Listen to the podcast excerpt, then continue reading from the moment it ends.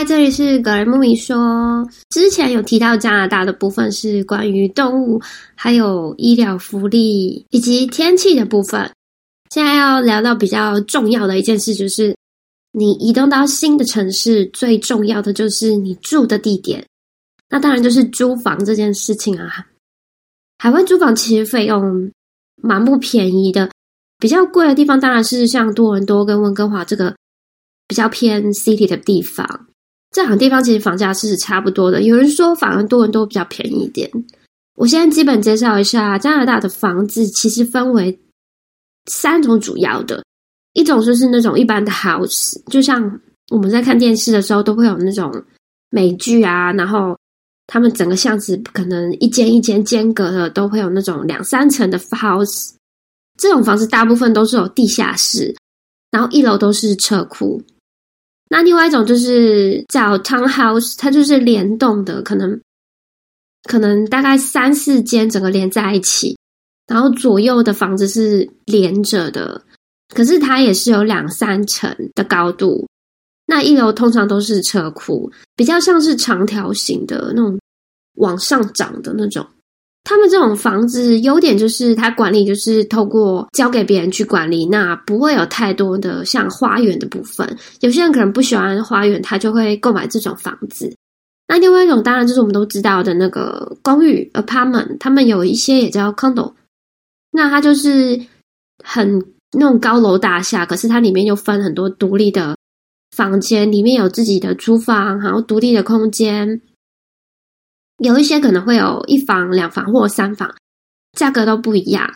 如果你要停车位呢，就是你要再另外付钱。不过它就是有整栋的那种空调，所以冬天、夏天的温度就比较平均一点。当然说这三种来说，是你如果自己住的话，你都要必须付自己的电费，呃，水费的部分话都会包含在租费里面。尤其是像有一些像公寓需要管理费，应该都会包含在租费里面。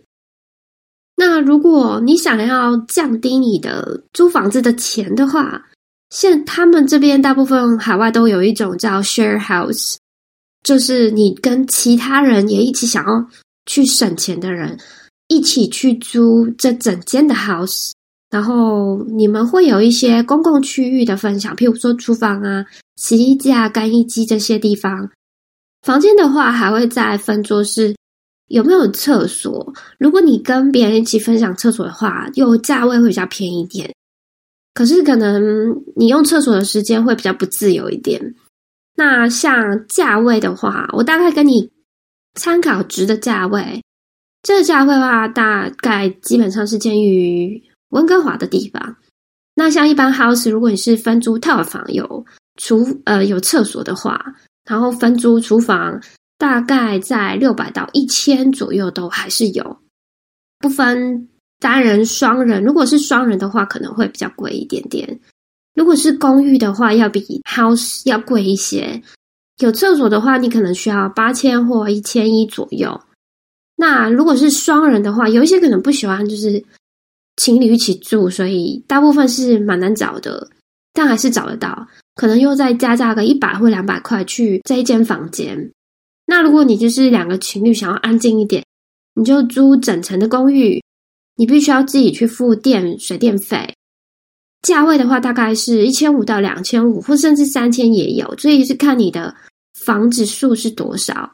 如果你想要价格低一点的话，可能一房的话。应该一千二到一千五左右都还是有，两房的话就可能基本上是以两千起跳，两千到两千八都有。三房的话当然就贵蛮多的，就是有些人会考虑去买租整个 house。那如果整个 house 你是整层租的话，一样就是会有电费的问题。那你还有可能冬天还要清扫你门前花园的雪，当然是家具费也。必须要自己负责，所以有一些是在两千多到三千五左右，有一些比较便宜的两千也是有的，所以要找一下不同的区域，会比较适合那种长期居住的家庭，尤其是有小孩的。当然，就是会依照你在的地点跟不同的状态跟区域变化。如果说要讲到卡加利的话，就是 A B 省，因为房间的话就租蛮便宜的。假设我来讲是 house 那种分租套房有厕所的，双人或单人的话，可以问到大概五百到六百，好一点的话可能到八百左右，其实省蛮多钱的。所以，嗯，温哥华跟多伦多其实真的房价蛮贵的。那像不同区域的话，也有住不同种族的这种特性，就是这边蛮特别的，因为加拿大就是一个多元文化的地方。那食物的话，也会因为住的人有所不一样。像我讲五个地方，第一个就是北温，会比较多白人住呢，那生活品质也会比较好，也比较多有钱人都住在那里。也有很多日本人都选择居住在这，因为往市区那边工作比较快，只是他们需要过个桥，那那边其实蛮塞车的。不过价位上那边是非常高的。再往下一点，就是市区下面一点，他们那边人种比较杂，很多台湾人会选择住在那，因为房价比较低，然后治安那边不太好，环境街道我觉得比较脏乱一点。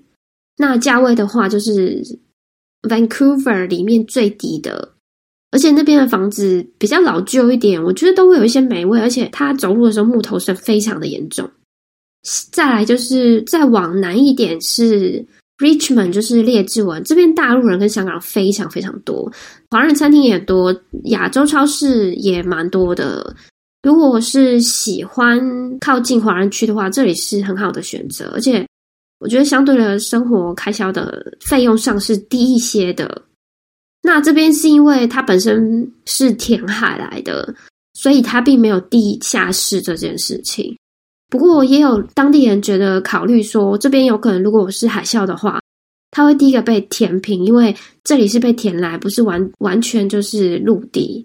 那再往右边一点点的话，是高桂林 k o k u l a n 那边是韩国人居住的地方，非常多，所以在附近你可以找到韩国人的餐厅啊，都是比较道地一点。不过那边靠近山区，所以会比较凶。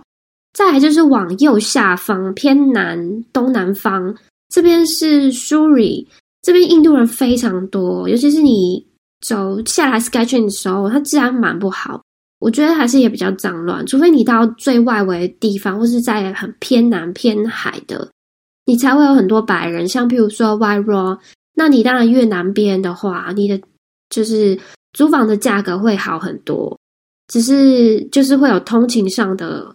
问题，你可能就需要买车。那你选择远一点的地方，可能是更好的。那像在租房的话，其实要比较注意到，就是他这边当地都会有一些基本的合约可以去签约。那如果你有签约的话，政府还是会有一些可以帮助你的地方。如果你是没有签约，像是呃房东让你要求就是你付现金的话，那有可能就是房东他是以逃漏税的方式。那你就会比较难去争取你的权益，而且在租房的纠纷上其实是蛮多的，所以要保护自己这件事情是蛮重要的。当然，你自己跟房东谈的部分，你自己要讲清楚。如果说像你们签约了一年，可是你临时要搬走，那你原本的租金当然就得要全部就是没办法拿回来，除非房东特别好，就是跟你还你之类的。这边的押金的话，大部分是半个月或是一个月左右的，这就取决于就是房东本身。其他比较要注意就是，当你到比较冷的地方，尤其是地下室，都会温度比较低的时候，要询问一下说公寓啊或者是房子是不是有足够的暖气设备。因为这边冬天虽然温哥华比较少下雪，可是到了十月到二月之间，它的天气是下降的非常快的，大概都是十度以下，所以其实还蛮冷的。尤其是在电费的承担部分，之前有遇过，就是平均分摊电费这件事情，最后累积下来其实蛮贵的。像我举例，我朋友住在 apartment，那他是两个月付一次电费，那这里面包含了煤气啊，然后跟他洗澡的那些电热水器的费用，而他两个月就必须要付。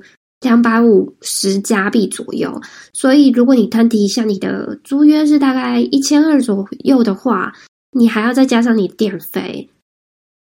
像夏天的时候，我自己觉得 apartment 的话，需要去考量到通风的问题，因为尤其是在月楼上，那如果你更不通风，那它的玻璃的窗户其实是蛮不透风的，而且冬天它可能会从那个玻璃的缝隙渗一些风进来。可是整体的空调是固定的，你也没办法去调整太多。你调整太高的话，你的电费又会变得增加。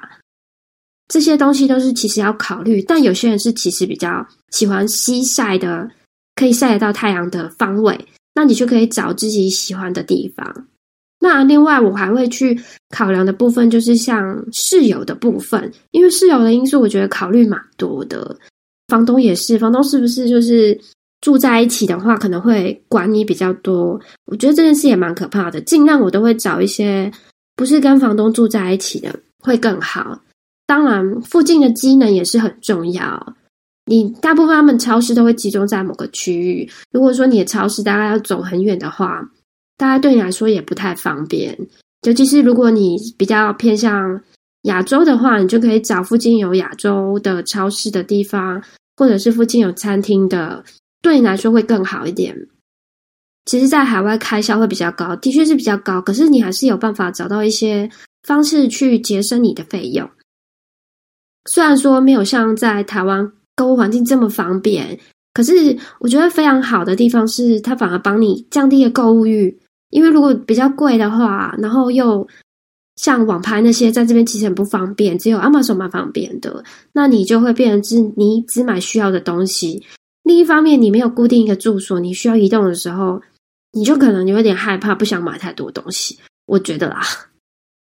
那下一次的话，我会再分享一下自己这几年来在加拿大租房的经验。我觉得其实有蛮多妹妹哥哥需要知道的，而且其实跟自己在原本台湾的生活方式跟每个人的习惯都不一样，其实影响很多，尤其是租客的部分。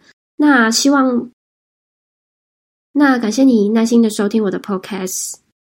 如果喜欢的话，再继续支持我，谢谢。